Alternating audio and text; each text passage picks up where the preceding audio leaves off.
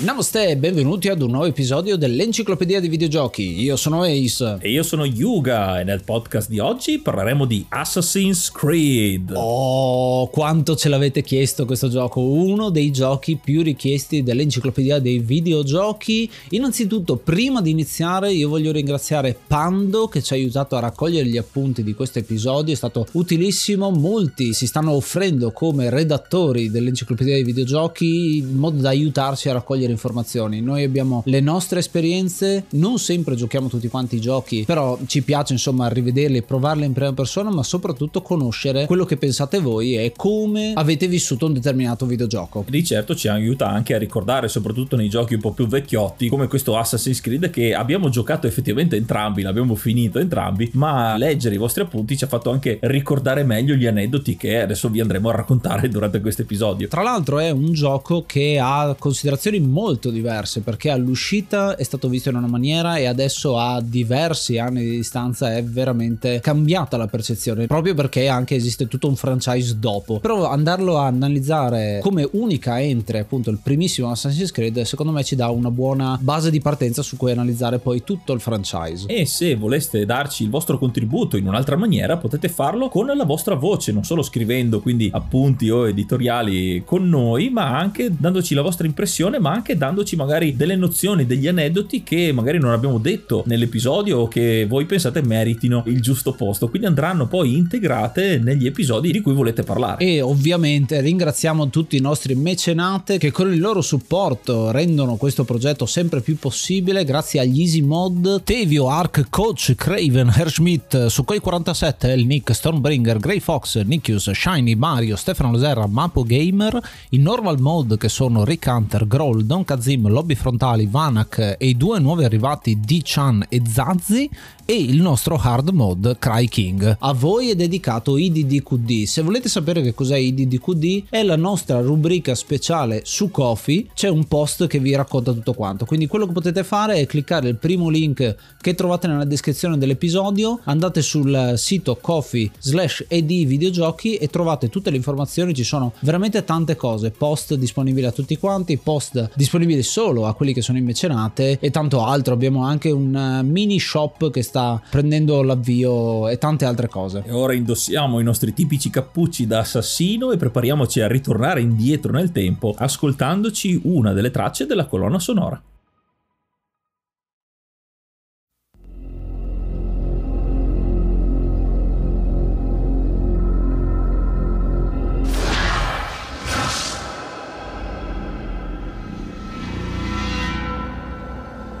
Il gioco di oggi è Assassin's Creed, un gioco del 2007 sviluppato da Ubisoft Montreal e pubblicato dalla stessa Ubisoft, uscito inizialmente per PlayStation 3, Xbox 360 e ovviamente anche la controparte PC. Ed è un'avventura dinamica che già dall'idea di partenza, come spesso accade con eh, giochi che diventano pietre miliari, sono delle idee che si incastrano, che l'idea di partenza si discosta di molto da quello che poi effettivamente sarà l'uscita del gioco e che alla fine paga e paga molto. Come ben sapete, la serie di Assassin's Creed conta un, un sacco di titoli, anche di più di quelli che si erano intesi inizialmente e ancora oggi fanno parte delle librerie di molti videogiocatori. Il tutto parte da un nome, Patrice Desier, un canadese che si trova a lavorare per Ubisoft già alla fine degli anni 90, nel 99 e del 2000 saranno i suoi primi crediti, tra cui Operazione Papero, un platform con Paperino protagonista si mette a lavorare, è molto giovane perché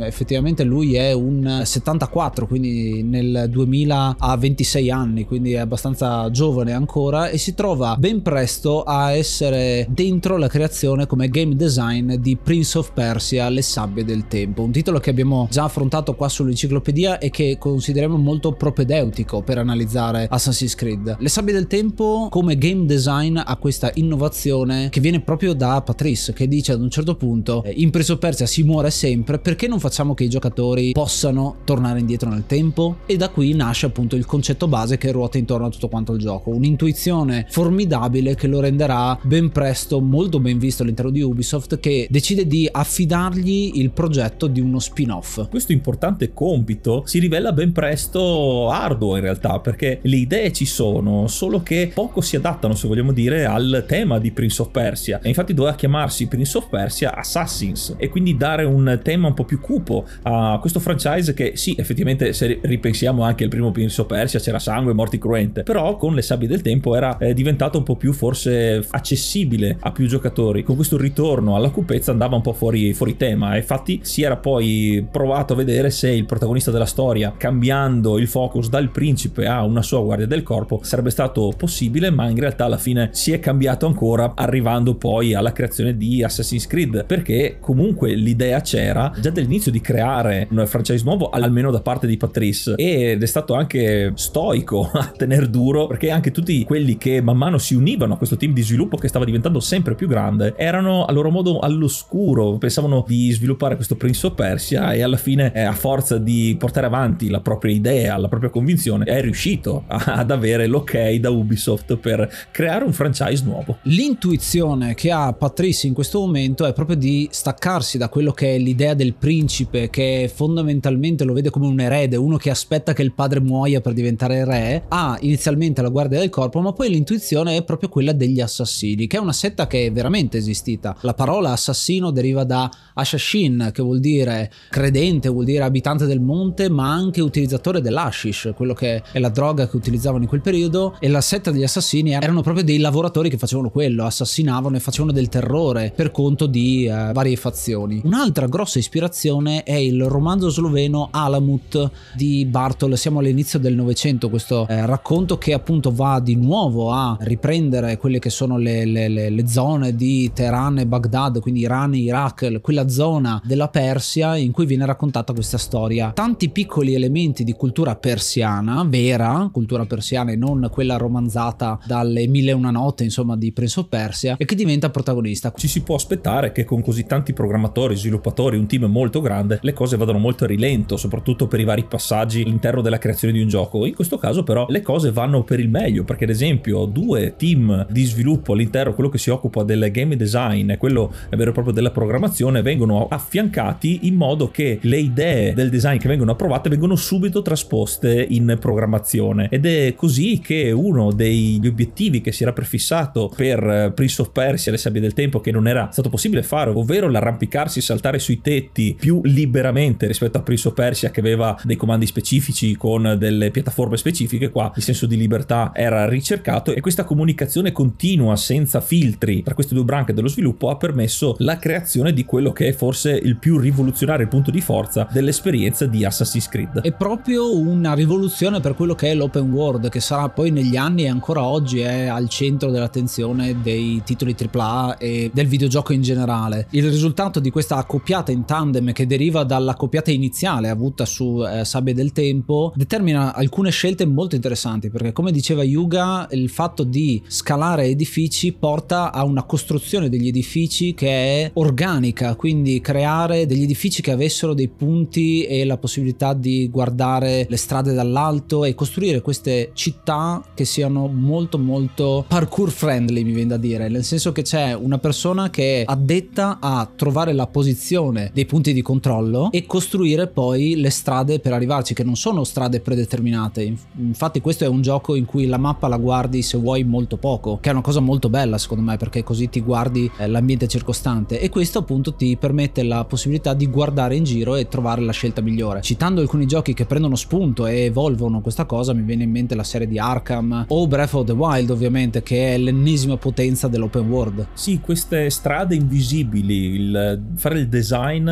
in modo da non rendere le cose ovviamente la pappa pronta quindi la strada eh, l'allway la strada predefinita ma nell'open world dare comunque la possibilità all'occhio di abituarsi al, all'ambiente al circostante ai tetti che scaleremo e faremo innumerevoli inseguimenti sono molto fluidi e naturali una cosa che al tempo ha influenzato molto poi anche eh, altri giochi e proprio il mondo dei videogiochi in sé creando in un certo senso un punto fermo un pilastro eh, dei giochi. Questo sound design ovviamente doveva anche rispecchiare l'ambientazione storica, se vogliamo, del, dell'ambientazione e quindi anche uno studio del, dell'architettura delle città che è stato fatto un grosso, uh, un grosso lavoro per ricrearle, ovviamente prendendo le città reali, ricreando le città reali, ma ovviamente adattandole al sistema di gioco e alla fantascienza o comunque al fantasy della storia appunto degli eventi chiaramente non reali di questo gioco. Ribadisco come tutti i grandi giochi la grande cura nel dettaglio perché ricordiamo siamo anche nella seconda metà degli anni 2000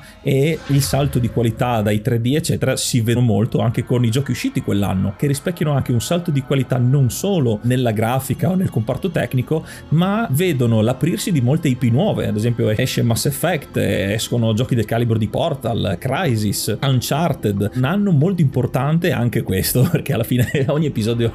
ogni anno è importante ma in questo caso sono molte IP che partono e molte case di sviluppo che sedimentano il loro nome all'interno dell'Olimpo del mondo dei videogiochi. Assassin's Creed fa la fortuna di Ubisoft in quel momento perché sappiamo che poi Ubisoft è andata poi a creare gli altri giochi della serie, della, della dinastia di Assassin's Creed, forse anche un po' spremendo troppo la gallina dalle uova d'oro perché anche il progetto inizialmente non doveva essere di così tanti giochi, si vociferava dovesse essere una trilogia classica come ad esempio quella di Mass Effect. Quest'anno è anche particolare perché forse uno dei primi anni in cui il videogioco è diventato di massa del tutto, perché stiamo parlando dell'anno in cui il gioco più venduto è Wii Sports, quindi la console Wii e il fatto che il videogioco veramente diventa e nasce in certo senso la figura del casual gamer contrapposto all'hardcore gamer che però ad esempio ha Call of Duty 4, Super Mario Galaxy che è un'altra eh, grande rivoluzione in casa Nintendo, quindi vedete come ci sono tanti più giocatori nuovi, comincia a formarsi il AAA non solo come budget ma anche come numeri di vendite, quindi a essere proprio un'industria.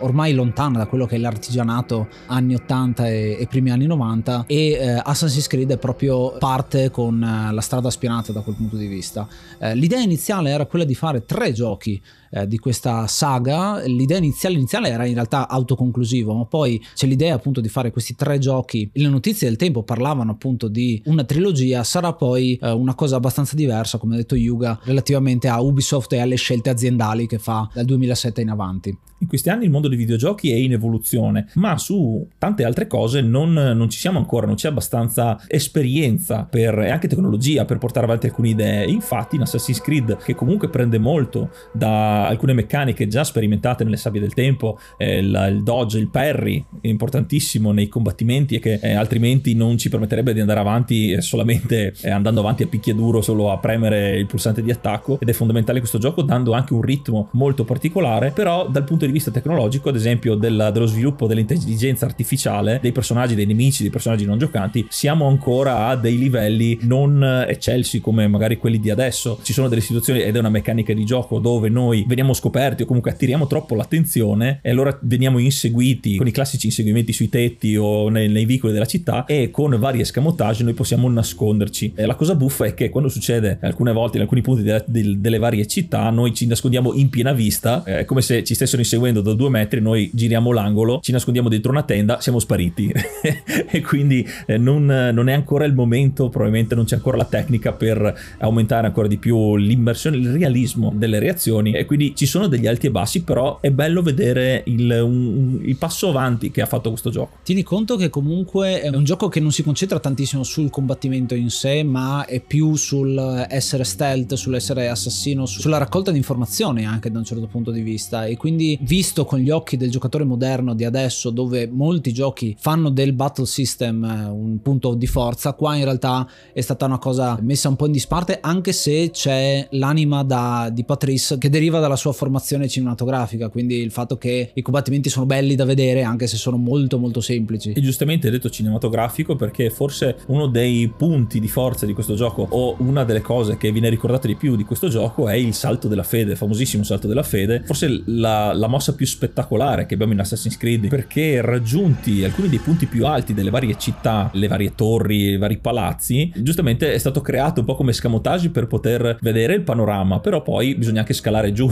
invece con questo salto della fede molto spettacolare il protagonista salta eh, a volo d'angelo per poi finire direttamente nel giro di pochi secondi a terra e salvandosi perché di solito c'è il classico carro di fieno che passa da quelle parti eh, ed è diventato comunque un marchio di fabbrica che ha rappresentato un segno distintivo di Assassin's Creed e che effettivamente come spettacolarità, soprattutto in quell'anno lì, era una novità assoluta. Questo salto della fede è una cosa realistica ma non reale, nel senso che ovviamente stiamo parlando di qualcosa di impossibile perché si buttano da altezze considerevoli senza farsi niente, ma allo stesso tempo è giustificato in gioco ed è credibile. È un gioco che è molto credibile nonostante appunto abbia della fantascienza di mezzo e questa cosa si vede in tanti altri piccoli aspetti che sono tradotti sia in maniera funzionale, appunto come diceva Yuga, il fatto che devi raggiungere a terra e dal punto di vista di trama, perché il salto della fede è uno degli elementi caratteristici degli assassini che li rendono molto diversi dai templari, che è l'altra grande fazione di cui parleremo quando analizzeremo un po' meglio la storia. Però dal punto di vista marketing c'è veramente un'attenzione in particolare perché tutto il marketing che ruotava intorno ad Assassin's Creed parlava di questa ambientazione, quindi sì, sei un assassino negli anni della terza crociata, quindi stiamo parlando di XII secolo, fine del XII secolo. E basta, non c'era nient'altro, il gameplay che vedevi era questo essere vestito con la casacca bianca, col cappuccio che assomigliava all'aquila, appunto ci sono questi riferimenti già nel primissimo Assassin's Creed. E tanto mistero, sembrava Tiff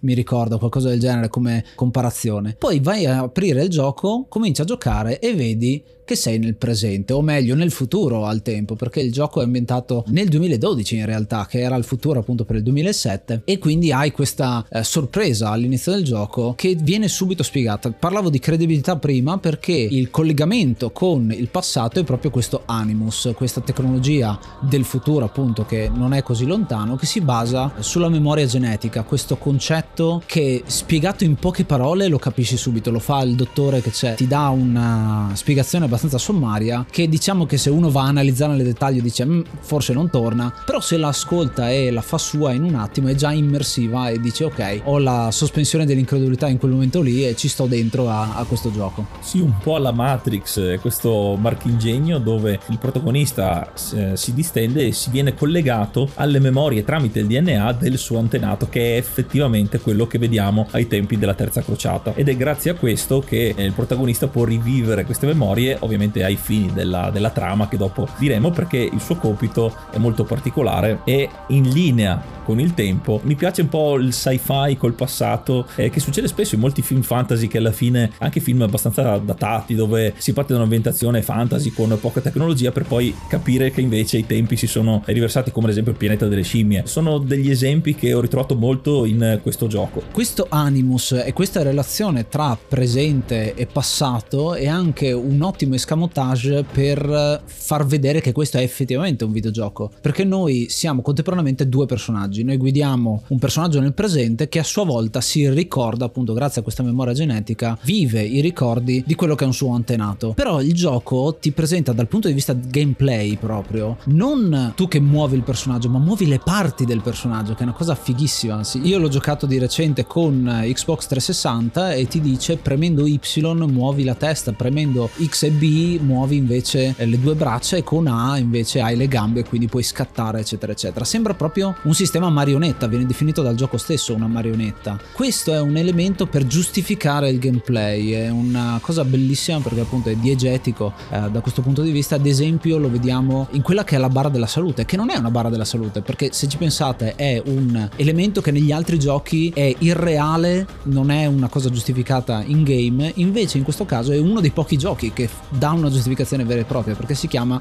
barra della sincronizzazione. I ricordi che vai a vivere sono dei ricordi che non è che puoi cambiare, sono sempre quelli. Quindi man mano che ti allontani da quella che è la storia perdi energia. Quindi questo vuol dire che il protagonista non ha mai ricevuto un colpo, eh, non ha mai fatto determinate cose e se tu sei bravo a seguire passo passo i ricordi del tuo antenato la tua energia rimarrà sempre alta. È un modo buffo per eh, evitare il game over perché perdiamo energia se non rispettiamo quello che è successo davvero. Ma se noi perdiamo tutta questa barra di sincronizzazione, non è che il personaggio muore, è un personaggio che ha già vissuto, non può morire finché non abbiamo finito le sue memorie. Non saresti vivo tu perché appunto le memorie eh, continuano. Mi ricorda un po', eh, come abbiamo detto all'inizio, l'idea che era stata creata per le sabbie del tempo. Per evitare di morire, con le sabbie torni indietro. In questo caso, perdendo tutta l'energia, ci, ci, ci si disincronizza dal protagonista e veniamo buttati fuori dal programma. E quindi torniamo indietro. È in un certo senso l'animus che ci dice non stai seguendo le regole, non mi va a genio quello che fai, allora ti chicco fuori, ti espello dal, dal gioco, allora puoi rientrare per rifarlo. Oppure il classico respawn, tipo non mi è piaciuto quello che hai fatto, ritenta, sarai più fortunato. E ti fa ripartire appunto dall'ultimo salvataggio. È un altro escamotage per eh, alleggerire, se vogliamo, la morte del personaggio, sempre in linea ovviamente con l'idea partita anche da Prince of Persia. Tra l'altro chiamandosi Animus, animo, mente, eh, ti dà questa idea di essere tu alla guida in un qualche modo e da un certo punto di vista il giocatore si immedesima in chi? Nel personaggio che vive nella terza crociata oppure in Desmond che è appunto il protagonista eh, nel presente? È un po' strana come situazione ma eh, sono domande che non ti vengono proprio in testa. Tu già vivi il gioco, eh, appunto ti fai poche domande perché se te ne fai troppe veramente vai a giustificare tutte le cose. Non avrebbe senso, non sarebbe un gioco. Un po' come mi ricorda anche il film Inception, il sogno dentro il sogno dentro il sogno. In questo caso, come detto, dai, se siamo un giocatore dentro un giocatore, tra virgolette, dentro un altro giocatore.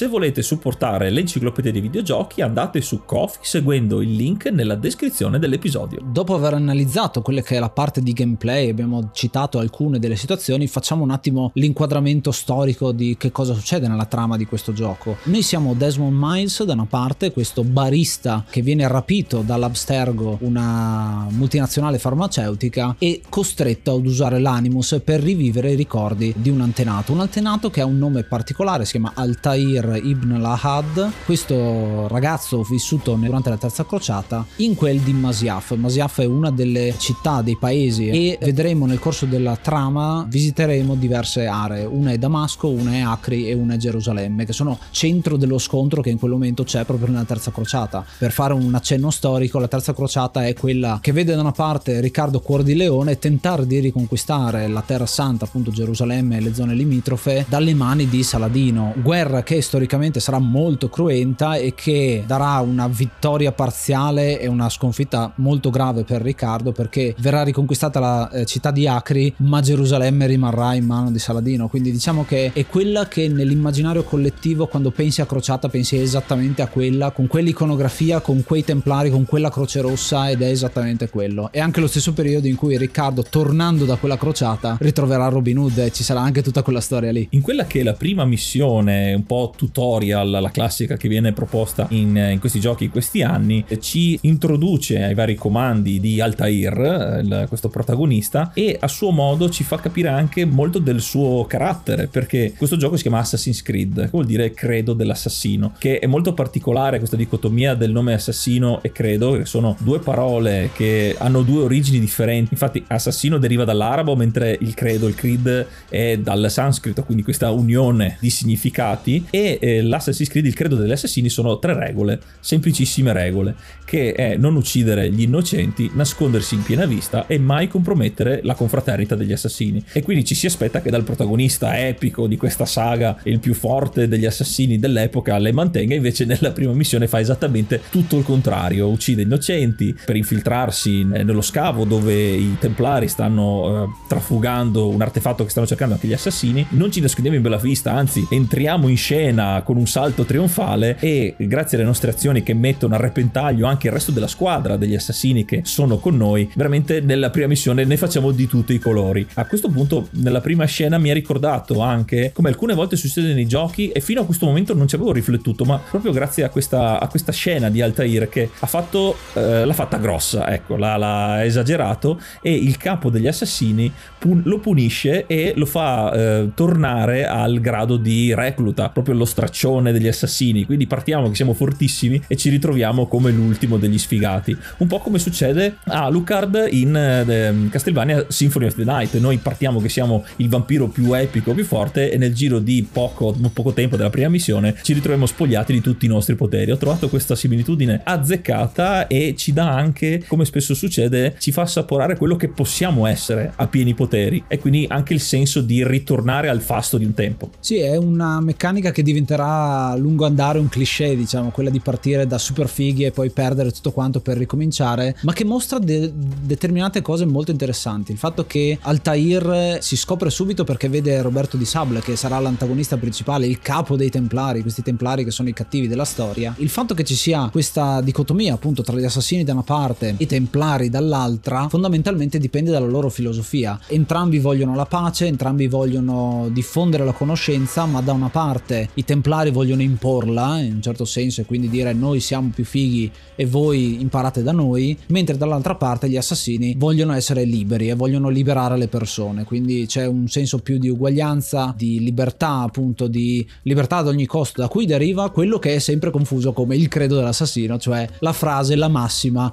nulla è reale, tutto è lecito. Questa è una frase che spesso viene confusa con il credo dell'assassino, cosa che in realtà non è, nel primo gioco viene detto così, sarà una frase che essendo una massima è molto interpretabile, perché appunto è una frase che può dire un po' di tutto, ma fondamentalmente, almeno io la vedo così e tanti eh, la vedono così, è un modo per dire che non bisogna credere a tutto quanto e che tutto è lecito, cioè noi siamo artefici del nostro destino. È una maniera molto ampia per dire questa cosa e una cosa particolare, fondamentale, secondo me, è considerare questa frase come mutevole, perché stiamo parlando di un gioco, ma poi anche un franchise che sarà ambientato in tantissime epoche diverse, quindi ci sono tante interpretazioni. Già se pensate a Ezio Auditore, che sarà il protagonista di Assassin's Creed 2, ha un'interpretazione leggermente diversa di questa frase e così via via ci saranno hanno interpretazioni diverse, un po' come le favole, le storie che si raccontano proprio nella storia e che fanno un po' il telefono senza fili. Ora il nostro obiettivo, l'obiettivo di Altair è recuperare i fasti di un tempo. E il capo degli assassini ci dà quindi la quest nostra principale, la strada di redenzione per l'assassino più un tempo più bravo di tutti che non è altro che nella via degli assassini uccidere dei bersagli, dei bersagli eh, via via sempre più importanti e che fanno parte delle personalità delle varie città che esploriamo da Damasco, Gerusalemme e sono nove, sono nove persone che ovviamente non si faranno, saranno facili da trovare, non potremo entrare in scena spaccando la finestra e sfidando a duello la persona, ma dovremo farlo nella via degli assassini, quindi dovremmo rispettare a nostro modo il credo dell'assassino. E qui c'è quindi la meccanica che è un po' più stealth, dobbiamo stare attenti perché ci saranno ovviamente delle guardie, ci saranno delle situazioni molto compromettenti perché avremo il bersaglio a portata di mano, ma eh, saremo in una piazza, quindi al minimo accenno di aggressività saremo circondati, non dobbiamo farci scoprire scoprire, eh, dobbiamo essere invisibili. E qui vengono in gioco tutte le abilità che abbiamo già scoperto, che abbiamo già citato dell'assassino per nasconderci, avvicinarsi sempre di più e raccogliere anche informazioni, perché alcuni personaggi non saranno subito visibili, dovremmo andarli a scovare, sapere dove sono, cosa faranno. Trovo azzeccato, come già diceva Ace, il fatto che eh, non è il sistema di combattimento all'infinito. Abbiamo un metodo di investigazione, quindi raccogliere risorse, informazioni, è un'abilità che ci aiuta anche in questo, è la vista dell'aquila che permette di vedere vedere eh, i vari personaggi all'interno del gioco con vari colori e ogni colore gli dà un'importanza da chi informazioni, da chi nemico, da chi bersaglio, quindi molto molto importanti. C'è da dire che eh, dal punto di vista tecnico Assassin's Creed mostra i muscoli all'interno delle città dove già l'ambientazione è molto dettagliata, molto definita, ma anche dal numero eh, di persone, di personaggi non giocanti, protagonisti all'interno della stessa scena. Qua ci sono proprio delle piazze piene di persone e vedere tutto in maniera fluida, giocare in maniera fluida è davvero ancora più realistico è stato realistico per quegli anni, infatti è stato forse uno dei punti di forza che mi ha fatto giocare a questo gioco. Adesso faccio una citazione colta, perché quando penso all'assassino a me viene in mente un manga o anime che abbiamo visto per un sacco di tempo che è Golgo 13, l'assassino sniper, il cecchino, eh, dove ogni puntata ha una missione diversa da fare e gran parte della puntata è proprio capire come si muove questa persona, dove va, che posti frequenta per poter scegliere il posto giusto per poterla eliminare. Un po' è questo il loop di gioco. Vai in una determinata area della città, poi tra l'altro è molto videogioco perché le città sono tre, ogni città è divisa in tre aree in cui ognuno dei tre personaggi eh, che andremo ad affrontare per un totale di nove troviamo, c'è il quartiere povero, c'è il quartiere ricco. Diciamo che da quel punto di vista fa vedere che è un videogioco, ma dallo stesso tempo fa vedere tanti contrasti perché ad esempio la città di Damasco è una città ricchissima e pomposa e dorata, ma allo stesso tempo c'è il quartiere povero dove vedi una disparità incredibile di ricchezza, così come Acri che è questa città contesa che sta sul mare, così come Gerusalemme, la città per antonomasia diciamo di contrasto perché è il centro diciamo del conflitto eh, dove si, c'è sia la religione araba che quella cristiana che vanno a combattere a, in, a scontrarsi proprio in questo momento. Anche gli stessi target che abbiamo sono regnanti delle città, sono mercanti, tiranni e eh, persone che via via sono sempre più cattive ma sempre meno dirette. Ecco. All'inizio proprio il primo che trovi è un mercante che se la prende con tutti e poi via via vai a scontrarti contro delle autorità perché vai a prendere i leader delle città ma anche i leader dei vari ordini perché non solo ci sono i templari ma ci sono anche gli altri ordini, i cavalieri teutonici, gli ospitalieri che storicamente eh, sono, sono famosi e tutte figure queste qua che sono figure realmente esistite probabilmente tutte non proprio tutte quante e morte in circostanze misteriose nella storia e quindi un modo per rendere credibile il fatto che siano morti in una determinata maniera con questo assassino. E a proposito di assassino, dicevo, il fatto che tu studi e poi uccidi anche in mezzo alla folla, in un certo senso, eh, mostra come gli assassini abbiano questo comandamento del nascondersi in bella vista. Loro hanno la lama celata, è la rappresentazione massima della loro azione perché come atto di fede perdono un dito, l'anulare, per sostituire quella, quella zona alla lama celata e quindi poter uccidere una persona appoggiando la mano con la sola imposizione delle mani, direbbe eh, qualcuno. È una maniera molto elegante, secondo me, di andare a togliere la vita a qualcuno, anche se ovviamente stiamo parlando di violenza, però appunto il gesto pian pianino mostra, fa evolvere anche quello che è il personaggio di Altair. Poi su Altair c'è una cosa interessante da dire, ma la dirò dopo. Queste parti, subito dopo aver colpito l'obiettivo, eh, a loro modo sono quasi poetiche perché eh, lo schermo diventa bianco, ci troviamo in un mondo onirico dove siamo solo noi, è il nostro obiettivo emotivo, quindi il, il, il, ricordo si focalizza nelle parole che ci vengono dette e c'è anche un rituale dove Altair con una piuma marchia la sua vittima in segno, non so forse di rispetto, ma insomma alleggerisce un po' l'atto violento con questo rituale, quindi è una cosa che stacca molto dall'azione, anche se subito dopo o ritorneremo fuori come Desmond di solito per eh, aver fatto l'upgrade dei ricordi, aver sbloccato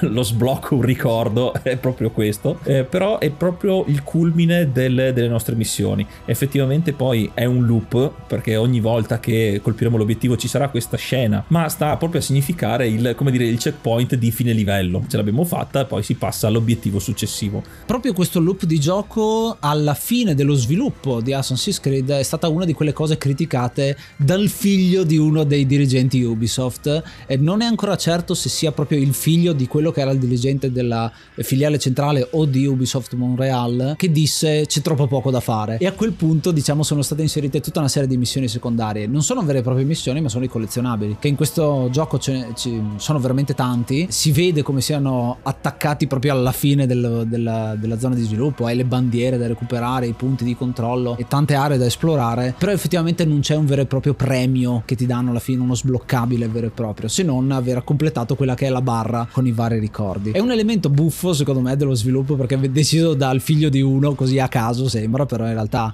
era il, il, il figlio del CEO, del, del, CEO. E una cosa interessante secondo me è che appunto eh, si vede poi, quando tu giochi il gioco a distanza di anni, si vede come siano attaccate sopra con la colla e ci sia una giustificazione in merito. A proposito di Altair, dicevo, l'evoluzione che hai del personaggio è che parte come il miglior assassino, che lo è effettivamente, poi diventa in un attimo perché ha tradito quello che è il credo iniziale, il novizio, in un certo senso è un po' un teenager da, da quel punto di vista, perché si ma no, come? Mi, mi togli i poteri, ma io verrò fighissimo, perché proprio si lamenta con Al-Mualim, che è il suo capo, ma anche in un certo senso la figura paterna, perché ha perso i genitori da piccolo e poi pian pianino avrà questa scalata in cui da essere quello che va in giro perché vuole ritornare a essere l'assassino di un tempo, eh, pian piano capisce perché sta uccidendo queste persone e vede la parte di azione ne uccido uno per salvarne cento, vede questa parte filosofica e anche poetica che diceva Yuga, il fatto che un po' mi ha ricordato una scena che c'è in Avatar quando spiega l'uccisione degli animali che dice io ti uccido perché serve per il ciclo della vita, ecco c'è questo, questo senso qui di giustificazione che può essere condivisibile o no, ma si vede che è l'evoluzione del personaggio che sta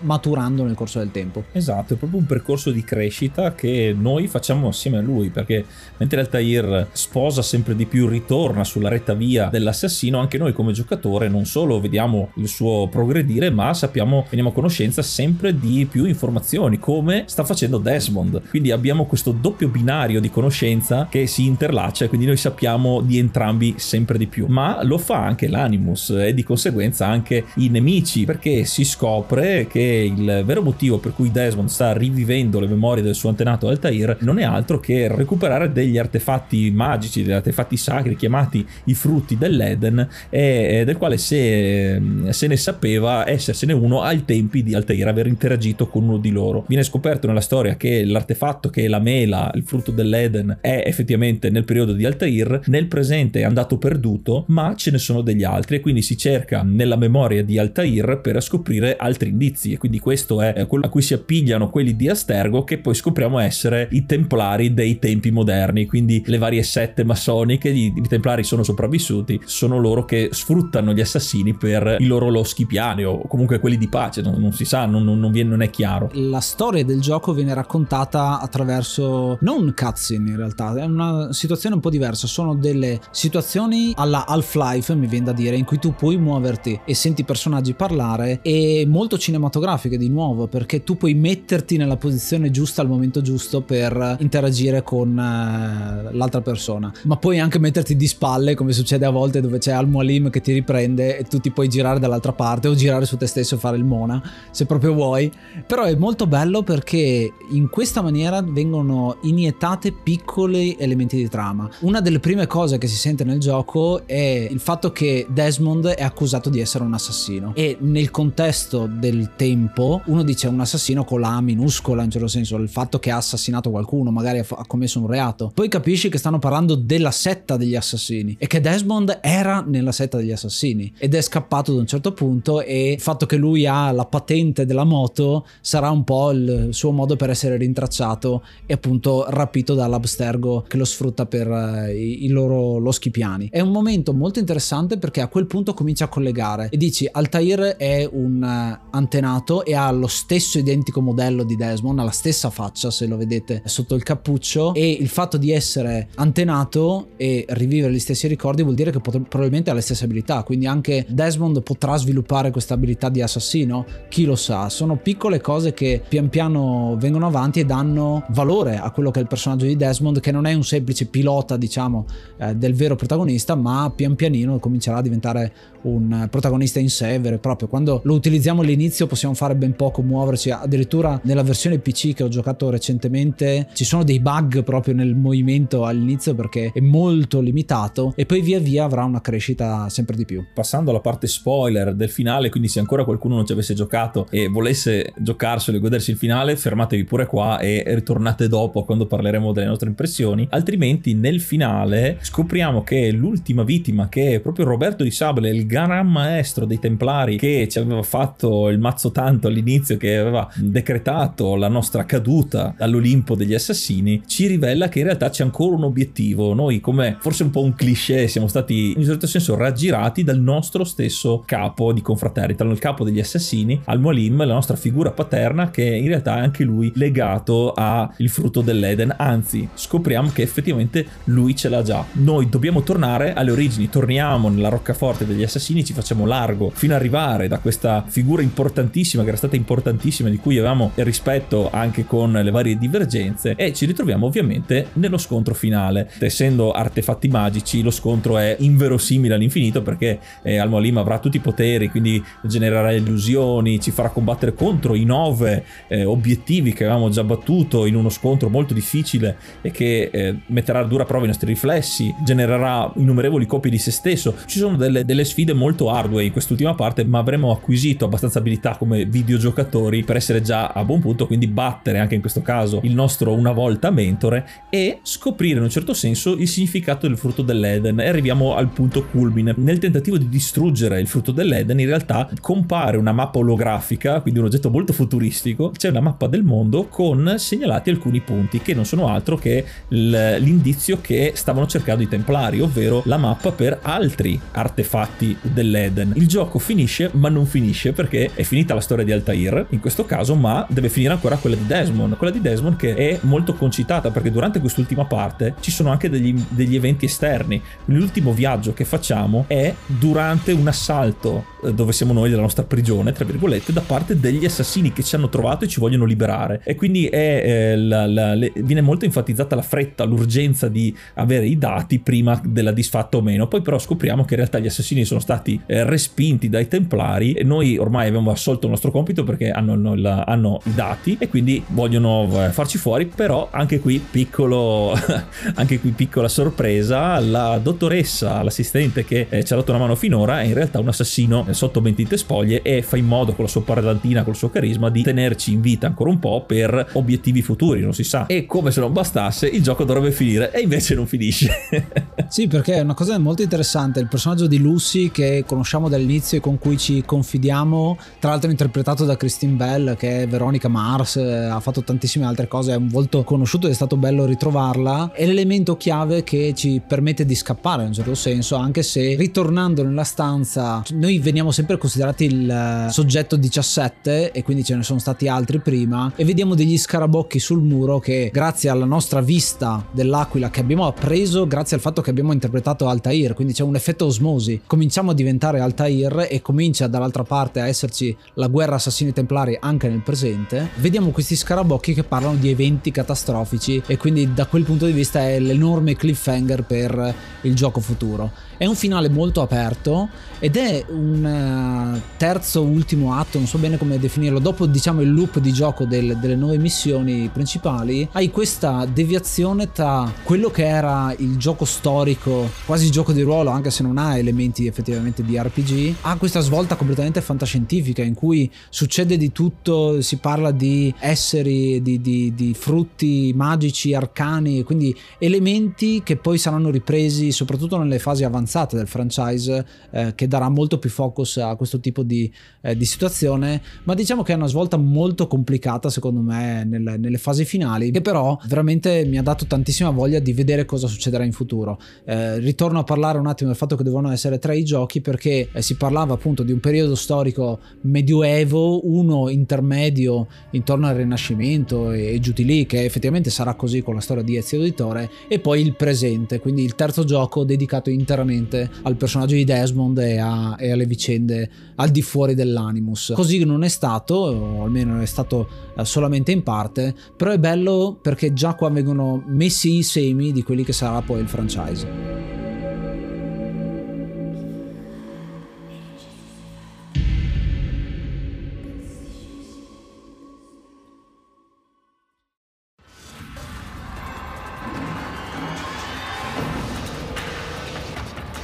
E questo era il primo Assassin's Creed, un gioco che dall'inizio ho veramente amato è bello perché l'ho giocato in tre momenti distinti della mia vita. Quando è uscito l'ho giocato e me lo sono finito senza avere la cognizione di quella che era il franchise completo. Poi l'ho rigiocato recentemente e proprio l'ho recuperato per questo episodio qua. Quindi ho avuto tre momenti distinti in cui il franchise si è evoluto e ho tre considerazioni molto diverse. È sicuramente un gioco da rigiocare, da riscoprire perché anche accumulando quella che è la documentazione di questo titolo notiamo come tantissimi abbiano scoperto il franchise da Assassin's Creed 2 2 che ha avuto molto più successo in poi e non sono tornati indietro con eh, la mente fresca ecco. Quindi liberate la mente visto che si parla di libertà in questo gioco e giocatelo. Quindi la prima cosa da dire è questa. Do 7,5 diciamo piume piume d'aquila. Piume d'aquila perché questo simbolo molto bello il fatto che tutto coincida, Altair come nome, il fatto che c'è l'aquila, il salto della fede che appunto è un collegamento con eh, il cielo. L'aquila è un rapace effettivamente, agisce così, studia la preda e poi cala giù e colpisce e se la prende, se la porta via. Ci sono tanti riferimenti appunto all'aquila e al fatto anche che il design stesso del personaggio parta da quello che era l'assassino, chiamiamolo generico,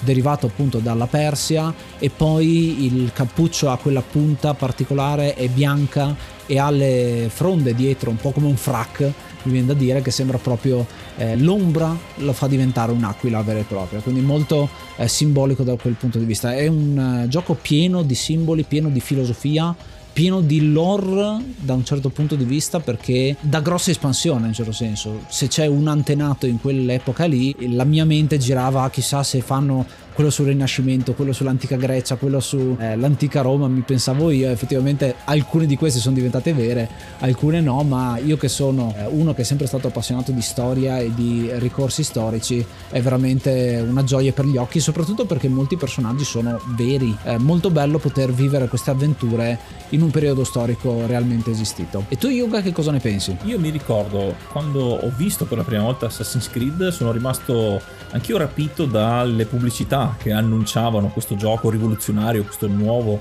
eh, open world che ti dava la libertà di movimento e ne sono stato effettivamente rapito. Mi sono stupito a tutti i colpi di scena la prima volta che ci ho giocato, quindi il plot eh, di fantascienza mi è piaciuto un sacco, mi piace un sacco quando mescolano storia e fantasia con la fantascienza e proprio hanno colpito nel segno con me. E forse però il punto di forza maggiore, nonostante una certa ripetitività, perché dal punto di vista del gameplay eh, la storia è molto interessante e il metodo di gioco forse è abbastanza ripetitivo perché non è altro che degli obiettivi eh, da, da eliminare e la storia ci gira attorno man mano che andiamo avanti, quindi da quel punto di vista forse è il punto debole del gioco. Però, eh, e devo dire, ed è una cosa un po' particolare per me in questo caso, è proprio il gameplay, la cosa che mi è rimasta di più. Eh, io non sono un fan degli stealth, non l'ho mai nascosto e in questo gioco avrei potuto storsere il naso perché sono gli assassini, sono stealth, si devono nascondere. Però forse anche grazie ai bug o comunque all'intelligenza artificiale che citavo prima, non ancora molto sviluppata, prende un lato eh, divertente e diventava divertente per me quando ci giocavo correre in giro, creare più casino possibile e poi andarmi a nascondere nei posti più improbabili. Ed è per questo che voglio dargli sette santoni e mezzo perché c'era sempre questo gruppo di santoni che girava per le varie città e tu potevi mescolarti all'interno e fare anche, eh, anche tu metterti in preghiera e i templari non ti vedevano più. Quindi era un po' come avevamo citato ci succedeva con Max Payne 2 mi pare che eh, ricaricando più volte la stessa scena scena per fare l'esplosione giusta per far cadere il personaggio. Anche in questo caso il correre sui tetti, il trovare la strada più giusta, eh, quasi dimenticandomi del resto delle missioni perché non, c- non, c'è il timer, perché possiamo prenderci tutto il tempo che vogliamo eh, per fare queste cose. Eh, mi faceva appunto passare in secondo piano il resto del gioco, quindi sono rimasto più colpito da quello che si poteva fare eh, rispetto a quello che si doveva fare. Quindi è un gran bel gioco, come detto, però invecchiato un po' male perché adesso eh, che però eh, mi ha lasciato ed è forse il fatto di aver giocato un gioco su, mh, che si supponeva essere stealth già lo trovo un grosso traguardo e per questo gli do un voto, un voto così positivo.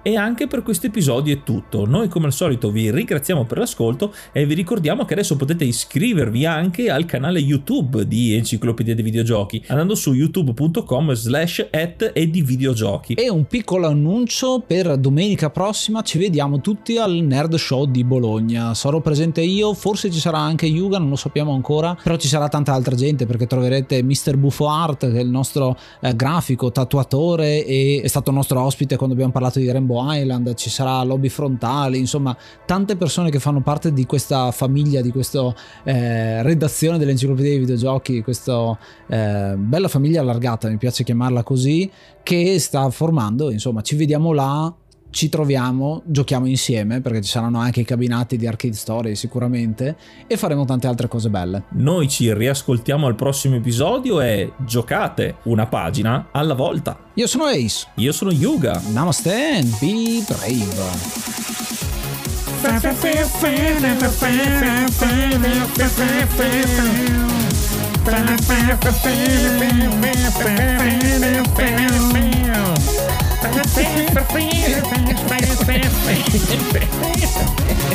Finita malissimo Che faccia hai fatto? Cosa fa? Concentratissimo. Perfetto.